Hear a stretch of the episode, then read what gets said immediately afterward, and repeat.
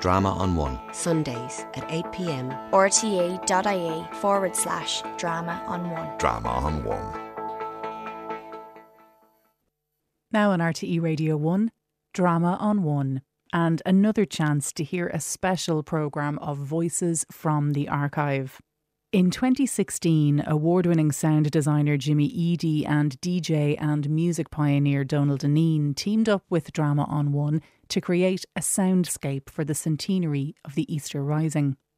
The piece begins by reimagining the Morse code broadcast made by the rebels a century ago, before moving on to key moments in the nation's wireless history since then. You'll also hear the voice of Pat Herbert, who explains how that rebel broadcast took place. For the next three quarters of an hour or so, this is one hundred by Donal Dineen and Jimmy Eadie. In the endless silent darkness above us, the same spacious sky then as now, only one without noise. Wind blown and blasted and buffeted, but wireless. No dots, no dashes, no signs, in light or sound. Wavelengths and airwaves in waiting. Words never spoken, messages unsent. Light and sound, uncaptured, untrammeled, free-floating and falling, falling, falling. Lost in space. Carrying no information, bound for no destination, and on the ground. Gestures, actions, mouths, hands, fingers, fists, vellum, feather, paper, ink, rifles, powder, fire, signals made of smoke, senders and receivers, the signs of the times, times a-changing, magnetic stirrings, murmurs made of flashing sheets of light. Morse code, matters of the heart, more pressing talk, revolutions, private and personal, epiphanies, in the valley of the roof, the beginning of the end, the beginning again, dot, dot, dot, dash, dash, again, again.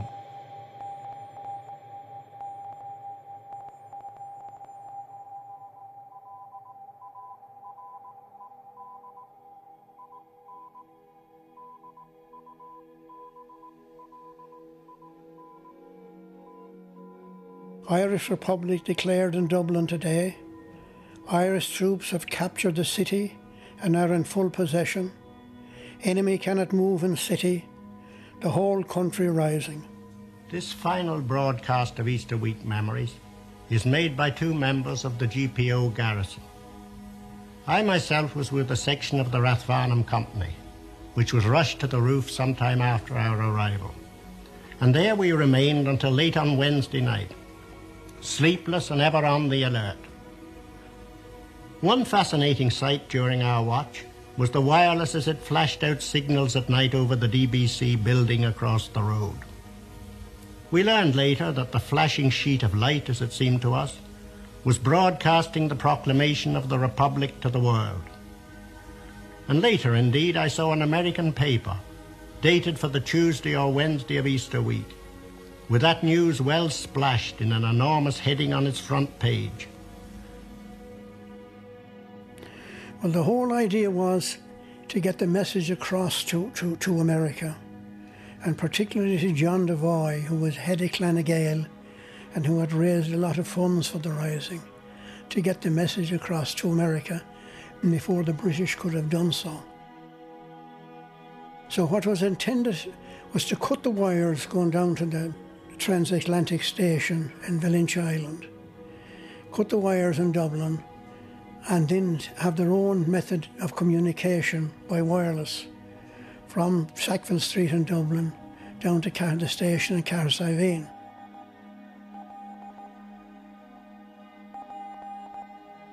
A little while after the G P O was taken and the people cleared out and the windows barricaded, uh, Joe Plunkett came into the hall and he spoke to me and he said that he wanted me to take possession of the wireless school over Rice's jewellery shop and to take six men and go over there and take possession of the wireless school and put the apparatus which was there into working order.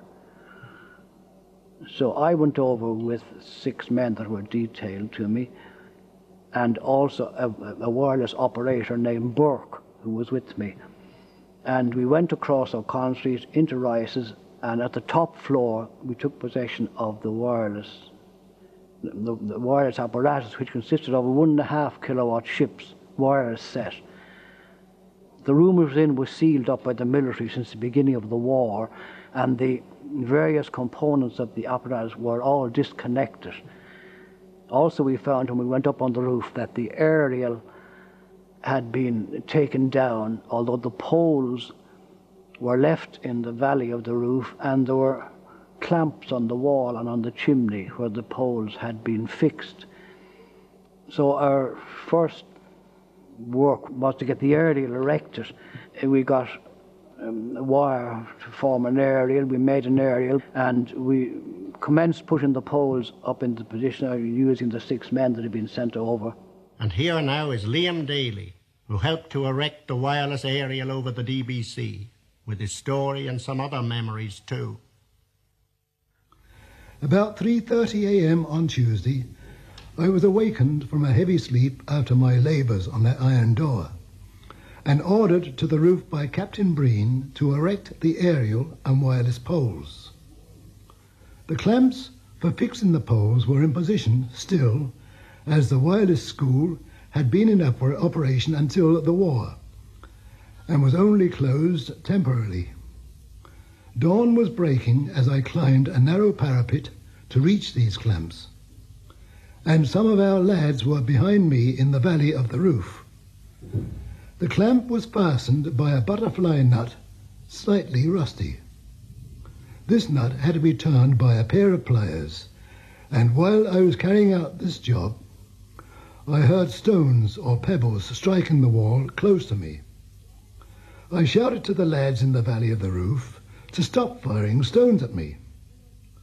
Then I saw a piece of brick from the edge of the wall fly out into O'Connell Street, and realised that the stones I had heard were really bullets, and that I was under fire. Quickly, I finished the job and jumped off the parapet into the valley of the roof. I'm not ashamed to say that I slumped into a faint when I got down. This was the first time I was under fire with the knowledge that I was the target, and the reaction was too great for me. Coming under fire later had no effect on me emotionally, even when I was wounded. Uh, British troops had come along I, then and taken up positions, and they were uh, able to snipe at our positions. So we had to, we had to, to leave over the work as it was until it was dark that night. So after dark we finished the erection of the poles and put up the aerial, and in the meantime my friend Burke, who was a professional wireless operator, had been working very hard inside in completing the connections of the various bits of apparatus. The apparatus was fed from the Dublin Corporation mains, and we were very glad to find that the electricity supply was still maintained, otherwise we couldn't have used the apparatus at all. So must have been on Tuesday morning we were ready to use the uh, transmitting set, but we hadn't been able to get the receiving set working at all for some reason or another. It was, it had suffered from being out of use since the beginning of the war. Then we got messages were sent over to us from James Connolly in the G P O, and on Tuesday night we started transmitting. And then we transmitted further messages on Wednesday. In the meantime, the Helga came up the Liffey and dropped shells on the house and on our, on our building, and we had to evacuate the position and go back to the G P O on Thursday. But the idea was to get the message across to America before the British could have done so. So what was intended was to cut the wires going down to the transatlantic station in Valentia Island, cut the wires in Dublin, and then have their own method of communication by wireless from Sackville Street in Dublin down to the station in Cahersiveen. But as we explained, that never happened. It all went wrong. Con Keating was one of the chief people with Joseph Plunkett. He was a ship's radio uh, officer from Kerry, and he was out in Larkfield House with them and helped build this radio and whatever. What they had intended to do, and did in fact do, was to send Con Keating and five more people down to break into the station in, in Cahersiveen on the Good Friday before the, the rising. So they went down by train as far as Limerick, and they hired two taxis, so there was two taxis waiting for them in Limerick to take them to Cahersiveen. Now on the road down, as you can imagine, there, there was no electricity there or lighting or whatever, everywhere was in darkness. So they lost contact with the first car, and Con Keating, being the man with all the, the know-how, he was in the second car anyway. So they got out to Astaway in Kerry, and uh, going over the bridge anyway in Kilorglan, they missed the road and went off and drove into the sea, off the Ballycassan pier. And uh, three of them and the taxi driver went into the river. Now the taxi driver got out and, and swam to safety, but the others got lost. So what started out as a great adventure, if you like, ended in disaster. It all ended because of an accident. So the other three fellas in the car in front, they waited and waited and waited at Cahersiveen, and there was no sign of them, so they headed back to Dublin. So the thing become unstuck from the very beginning, from the first day.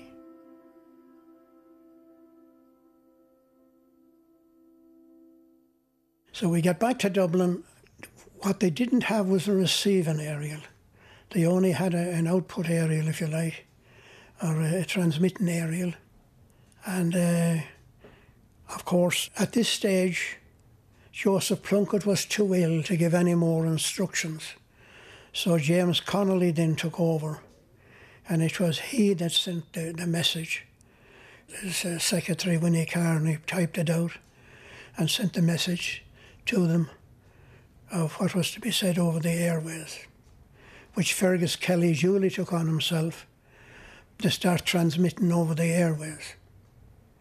Now, unknown to them, and I suppose unknown to anybody else, they had nowhere to transmit to, because the station in, in Cahersiveen was all locked up. So what happened, rather than a transmission, it became a broadcast. And not alone did it become a broadcast, but it became the first broadcast in Ireland. It went out over the airways, unknown to them. They didn't realise they were broadcasting until afterwards. It was picked up apparently by, by two stations in Bulgaria. The non-military station in Germany picked it up. A German tramp steamer out in the North Atlantic in the war picked it up. The British ship Adventure out at Dunleary, which was after coming up from Cork, picked it up, and also an amateur enthusiast in Wales who got uh, locked up for his troubles because he reported this to the police in Wales, and when he shouldn't be operating because of the war, they, they, they shouldn't be operating, so he got, he got put, put in jail because of this. Irish Republic declared in Dublin today. Irish troops have captured the city and are in full possession. Enemy cannot move in city. The whole country rising.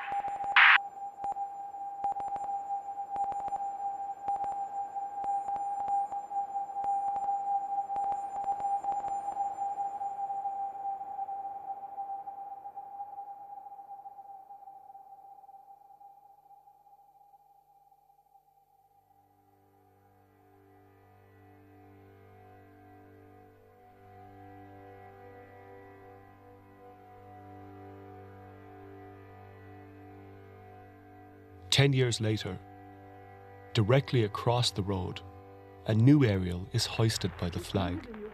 The dots and dashes of flashing sheets of light mutate to words, notes, and all manner of carefully considered and beautiful noise. two R N is born. He's, he's actually in, started on his journey across the wire. The Irish Times for January the second, nineteen twenty-six, contained a long article dealing with what it described as the official beginning of the Irish Free State Broadcasting Service. Preliminary tests, the Times said, had been successful, and it was in a confident spirit that all concerned in the transmission of the first regular programme assured each other, about half past seven, that everything was perfectly in order. At a quarter to eight, the call sign two R N and tuning note having been given from the transmitter, Doctor Douglas Hyde stood there beside the station director, facing the microphone, into which he spoke his opening address. This he began in English, but the main part was in Irish Gaelic, which has come to its present degree of use through his reviving efforts.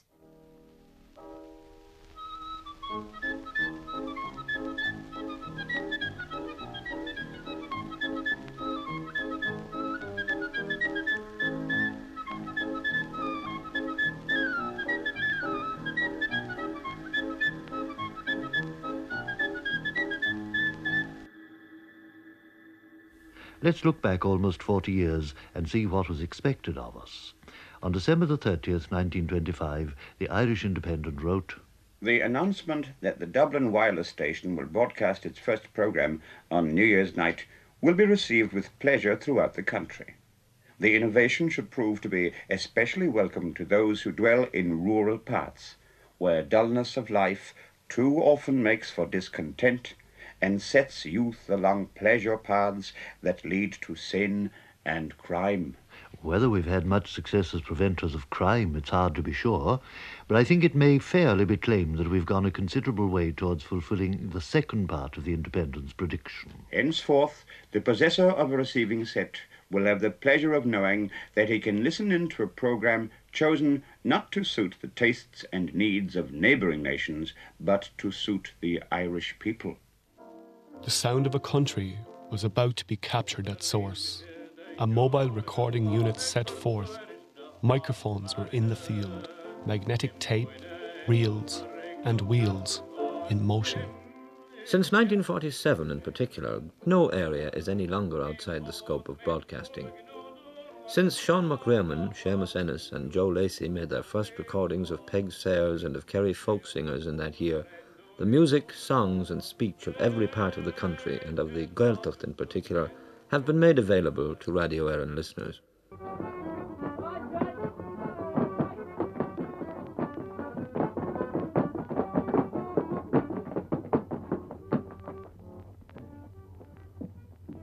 Uh, you'll pardon me for butting in like this. I'm a stranger here, and I heard there was a dance on. I haven't been invited or anything else. Hello, I my thought honest. I'd look in and see what was going on. Hello, my honest neighbour. You're welcome into any old farmstead in Tipperary at any other night. Thank you my, very much. I happen to be the proprietor of this house. Uh, my name is Patsy Fagan from Ballinamona. Anyhow, that's your name, sir. My name is Seamus Ennis. Pleased to meet you, Seamus Ennis. You're quite welcome into the old-fashioned dance. What, thank what? you, thank you very much. Uh, what's the name of God is that whole thing you have there in your hand? The name of God is... It's, it's a microphone. A microphone? Yes. Oh, dear. Well, we'll forget about that. Yes, I just yes. said I'd look in and see what's going on, and I want you to tell me something about your question dance. Well, no, Seamus, I did it come in Tuesday. I will tell you. How did you I prepare won't. for it, sir? Well, no, I sowed the seed last spring and got it in teeth at that. I had to wait for the... I had to wait for the summer, the spring and the summer to come, and thanks be to God, things did turn out well. But unfortunately, Jack Commons, the man that owned the fashion machine, he promised me to come here on that Thursday. I had plenty of meat and stuff in the house, and the devil didn't turn up until this morning. I met him today, all right. Meet him today, Seamus. When we started mobile recording, we worked hard, and often felt like dropping in our tracks at the close of our day. The close of our day, of course, could just as well be two a m or five p m We carried some barely portable recording gear in the back of an old fourteen point nine Ford car, my property. We had no van then. For each recording session, we had to find ourselves a room for the machine and a room for the artists. When we think back on the batteries, amplifier, recorder, and all the other paraphernalia we carried in and out of houses, to and from the car, our most vivid recollection is one of their tremendous weight. The very first record we made on this, our first trip, tells its own story.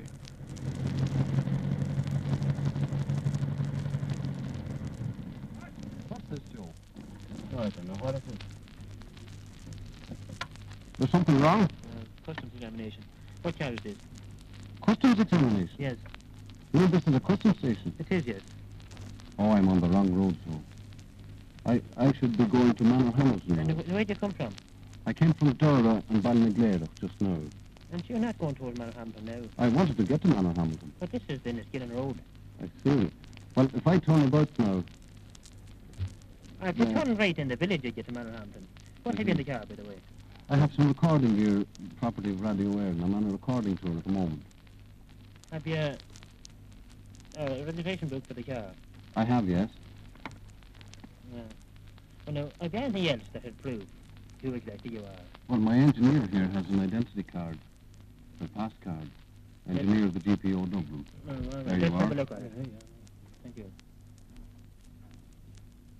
Well, you want to get to Manhampton? Yes, I suppose we can turn about. We're about a quarter of a mile of the border now.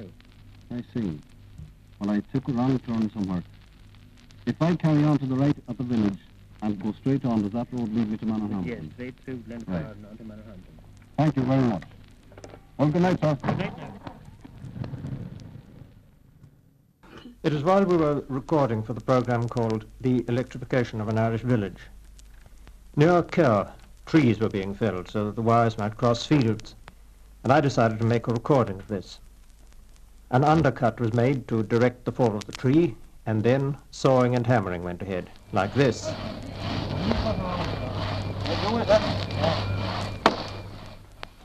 It was a windy day, and fortunately I happened to notice that the tree that was going to fall in a direction other than that intended.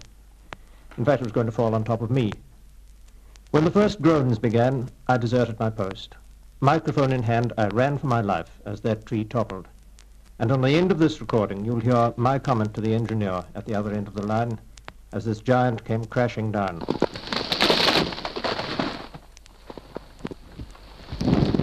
And that was nearly on top of me. And so it was. All that Jimmy Mann, the engineer, said was that if the tree had crushed me to the ground, he'd have recorded my last will and testament, if there'd been any life left in me. In nineteen fifty-one, Bess Cronin was the latest in a long line from a family of singers that had been extending the golden thread through the rich tapestry of music and song in Cooley.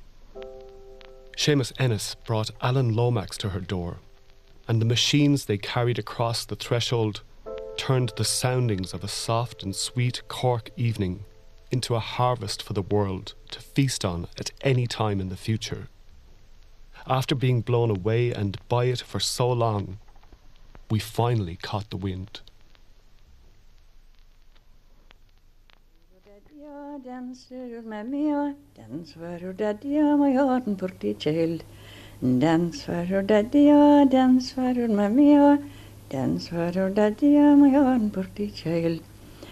I'll buy my child a saucepan, and I'll buy my child a spoon. I'll buy my child a riding dress, and he will go to school.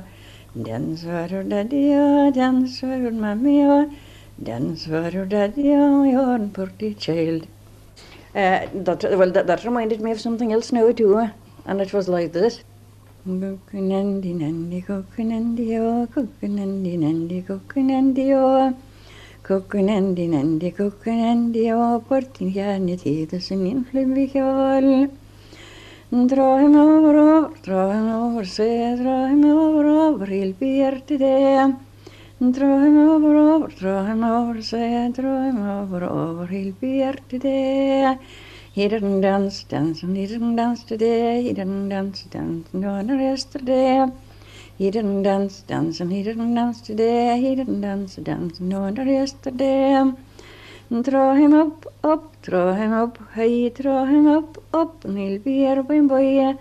And throw him up, up, throw him up, hey, throw him up, up, and he'll be here when boy. Cookin' andy, nandy, cookin' andy, oh, cookin' andy, nandy, cookin' andy, oh. Cookin' andy, nandy, cookin' andy, oh, partin' janity, there's an influbby hole. It is very hard to explain what it means, you know. Mm-hmm. In fact, it, there isn't much meaning to it, but just some little thing like cookin' andy, oh. You couldn't make head or tail of that because it didn't, it didn't mean anything but just to put it in, like, for a finish in it or something.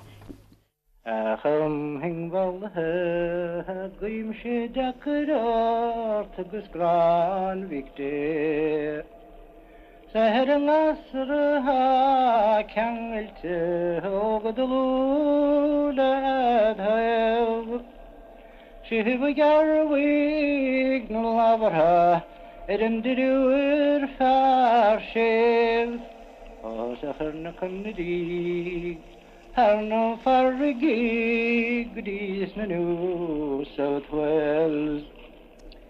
Te vech na hasaban, sigan hoch na chanu ver ar gusta ple. Mahra hasashi o vadan gudi tere shama. Hiru hoch talfung gelaing lorha. Veda dauk samreg, os magraing shantam boch, ashedam tam asfir danhler.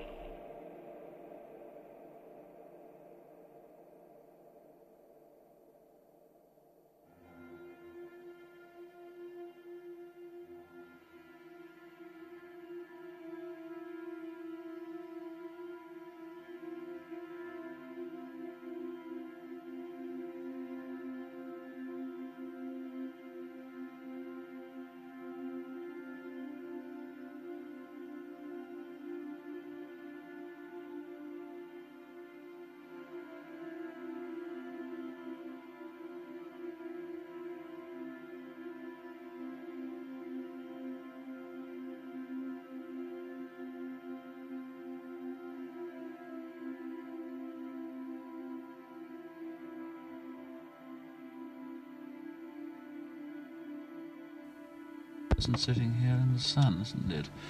I don't know whether that's enough for your voice test or not, or do you want me to go on a bit longer? Am I speaking loud enough? It's quite surprising. We both seem to be very far away from the microphone because the uh, little needle here is not really jigging about in the higher region that's keeping down the South Pole somehow. With me I have... Um... Yeah, Patrick Kelly. And what significance has this week for you, Patrick? Uh, I think it's uh, very good. I think it's a great uh, time for the Irish. Really. And you, you're wearing two medals here. Yes. Why is that? Uh, well, my father was fighting in ni uh, nineteen sixteen. Uh, he was fighting in the G P O. Uh, he is dead now. And, and uh, I'm wearing the medals for him. Are you very proud? Yes. And what do you think you've learned uh, in this past week? Well, I think I've learned a lot about uh, how the man fought, the spirit that he had. Now, do I have your name? Joseph Walsh. And what does uh, nineteen sixteen mean to you, Joseph? Well, it means that it led to our uh, freedom at the end, I suppose, but it doesn't mean a terrible lot to me as a whole, really. Does it mean more to you now than it did last Sunday? Yes, I think it does. Now, you see, I'm part of the celebrations now, you see. Last time I had nothing to do at all, only just sit down and look at them. What impression have they made on you during the week? Well, I think it's been a very good impression. It was quite good now. I thought the ceremonies were very good. It's a pity though the rain had to come down on top of them all the time. But otherwise it was quite good. What men of Easter week im impressed you most? Impressed me most?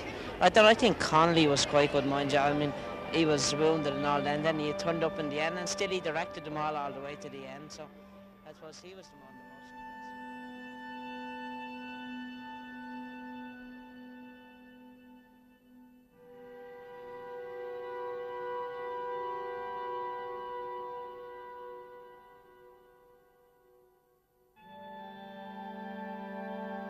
On Monday night we camped out in Stephen's Green, but during the night British troops had gained possession of the Shelburne Hotel, and at four o'clock in the morning they started machine gun fire on us. This made it impossible for us to stay in the Green, so it was decided to take possession of the College of Surgeons. We lost one of our boys, James Fox, who was killed before we left the Green. I was then sent to bring in sixteen men who were guarding Leeson Street Bridge, who would otherwise have been cut off from us. They all arrived safely at the College of Surgeons. I had ridden ahead to report to Commandant Mallin, and as he stood listening to me, a bullet whizzed through his hat. He took off his hat, looked at it without comment, and put it on again. On Wednesday we spent most of our time sniping at the British from the roof of the College of Surgeons, and on Wednesday night Commandant Mallin sent two squads to cut off some British who had planted a machine gun on the roof of University Church. I was in charge of one squad of four men. When we reached the building at the foot of Harcourt Street, which was to be set on fire, Councillor Partridge burst the lock of the door with his rifle butt. The rifle went off, and the flash revealed our position to the enemy, who were in the Sinn Féin bank opposite. I turned to call the men to come on, heard a volley, and fell wounded. I was carried out to the street, and there lay Fred Ryan, a lad of seventeen. He was dead. I was carried back to the College of Surgeons and had my wounds attended to, and although so badly wounded, I had to laugh when the men and women around me took a cough which I was trying to suppress as the death rattle. I remained in the College of Surgeons till the surrender, when I was sent to Saint Vincent's Hospital. All reports that came to me there were of death and prison sentences. Day after day the executions went on. Even James Connolly, badly wounded, was placed in a chair and shot.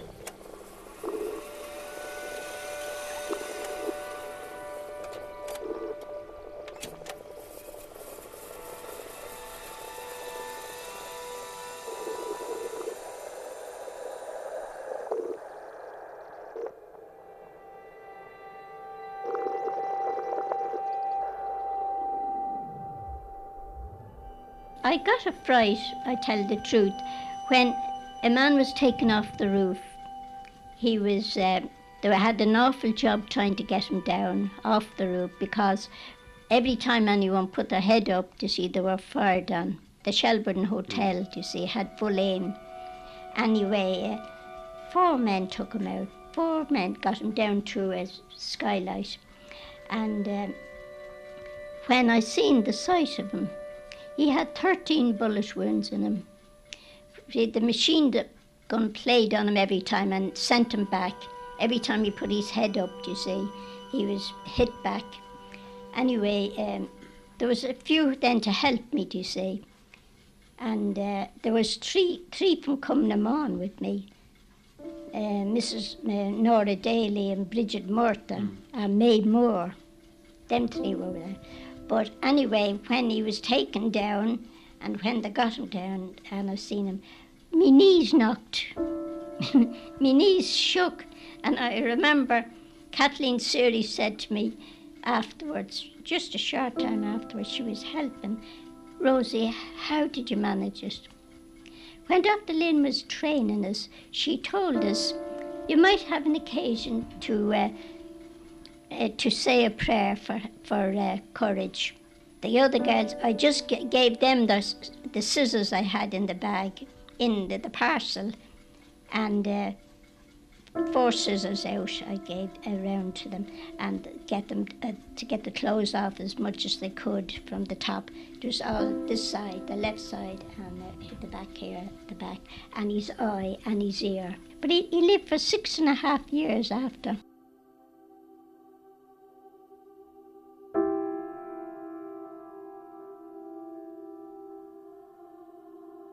We marched to attack Dublin Castle, and it was part of Connolly's plan too that the first shot should be fired at Dublin Castle, because he said the effect of that, if it was heard through the country that Dublin Castle had been attacked and taken by the rebels, that the whole of Ireland would lift its heart up and, and come and join us full of hope. But we went up, uh, up the quays and up Westmoreland Street, and up through Dame Street, and until we come to the castle gate. And then Connolly said, "Get in, get in." But the sentry at the gate, quick as lightning, banged the gate in our faces. He was too quick for us. Um, there was a policeman shot dead there, yeah. I think by Connolly. Um, but then he said, "Get in, get in, get into the City Hall." So we scrambled over the gate, which was locked, it was bank holiday, you see, and got in without any trouble into the City Hall. Uh, John Connolly had probably arranged that because he was a clerk in the City Hall at the time, working. And he knew the lie of the place because City Hall is practically part of the castle. We went up into the City Hall and got up on the roof. I asked uh, where, where the, there was a kitchen. We found there was a kitchen upstairs, and the girls at once started to get ready to make food ready for the men. But um, about one o'clock, we were on the roof. Several men and I and some girls, and uh, uh, John Connolly, and he was struck. The bullet there was firing, you see, from the castle and from the houses, the roof of the houses opposite, where some of our men had gone up into Dame Street, over the tailors opposite, um, opposite the castle gate, and the rooftops. There was constant counter-firing. And uh, I woke up to the fact that there was firing coming close, fairly close to me. And I said to myself, I'd better not be standing here, be a cock shot. So I moved into shelter. But John Connolly was struck then. And by that time, Doctor Lynn had arrived downstairs, so we sent down for her, and she came up, and she said, "I'm afraid he's going." So he lasted a couple of minutes. I said a prayer into his ear as he went, and he was, he was dead.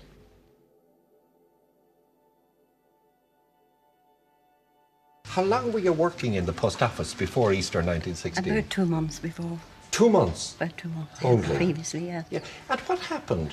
Uh, well, actually... You, you, you, now, it was a bank holiday. Yes. Well, yeah. I was a probationer in the G P O, and I was on the, um, in the instrument room. It was on the top floor. And um, I was listed for duty, an eight to two duty in the G P O on that particular day, Easter Sunday. Mm. And um, I um, arrived on my bicycle, which I had to leave down in the cellar. And...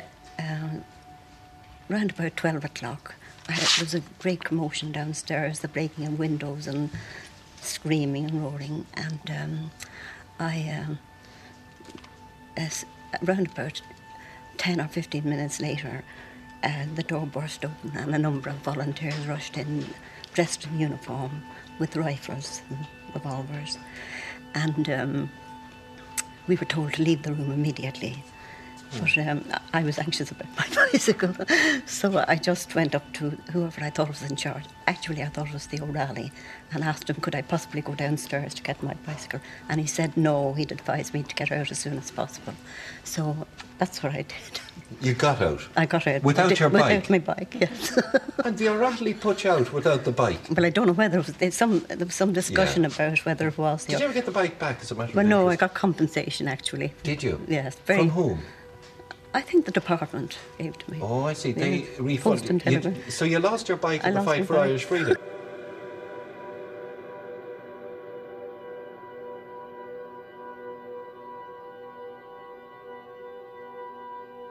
I was at home for the rising. I was saw them turning people out of Stephen's Green. Looking, at, I looked out the window and saw gates being closed in about midday, and a beautiful fine morning, and people being turned out. And I called my mother, and we couldn't make out what was happening, especially as the men had guns on their backs, so they were locking the gates of the green. And then they they started uh, stopping cars, any cars that went along, cabs, so everything was horse-drawn then, practically.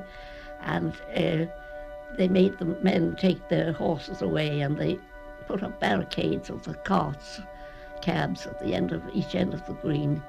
Then the, the volunteers took over a pub at the corner of Cuff Street called the Winter Gardens, and uh, There was a lot of shooting from there. I don't know where they were shooting to or from, but there were bursts of firing.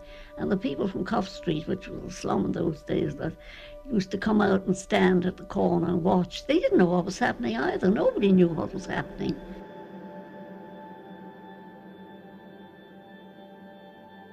What uh, has this week meant to you, Catherine? Well, it's meant an awful lot, because I've learned much more about nineteen sixteen than I knew before. Like, I've done the course in history, but it was never very alive. But the ceremonies have brought it back, and it's... The, I, I went to the, um, the display in the museum, and um, I, th I found that very helpful, because uh, they had... It, it gave a personal touch to the whole um, uh, commemoration, and... Um, I don't know, the whole thing is very much more alive to me than before. What part do you think, what significance had the women in, in nineteen sixteen? Oh, I, do, I think that's about the best part of nineteen sixteen, that the women did actually have a part, because in other revolutions and uh, risings throughout different countries and in Europe, we never hear very much about the women, but in Ireland, at least credit is given to them as having helped and having played a, a very significant part in the rising. And um, Countess Markovic appeals to me very much, for her courage and everything else.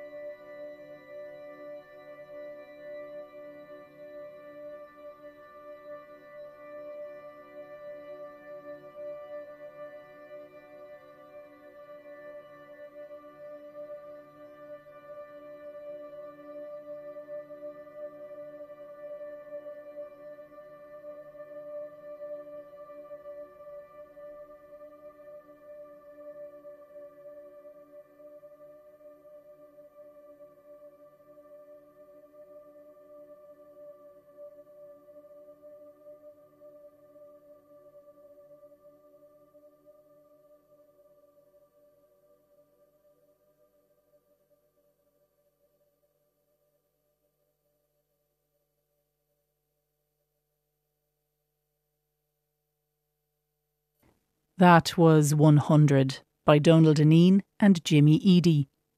Narration was by Donal Dineen. Original music and sound design were by Jimmy Eadie. Pat Herbert told the story of the Morse broadcast of nineteen sixteen, and sound supervision was by Damien Chanel. one hundred by Donal Dineen and Jimmy Eadie was produced by Kevin Brew. Special thanks go to the R T E Radio Archives team of Rob Canning, Sheila Dempsey, Ian Lee, James Moynes, Jack Smith, Ian Murray and Brian Rice. Thanks also to Pat Herbert, Joe Guilfoyle, Michael Walsh and Richard Doyle of the Hurdy-Gurdy Museum of Vintage Radio in Howth. To listen back to one hundred, go to rte.ie forward slash drama on one. R T A dot I E forward slash drama on one.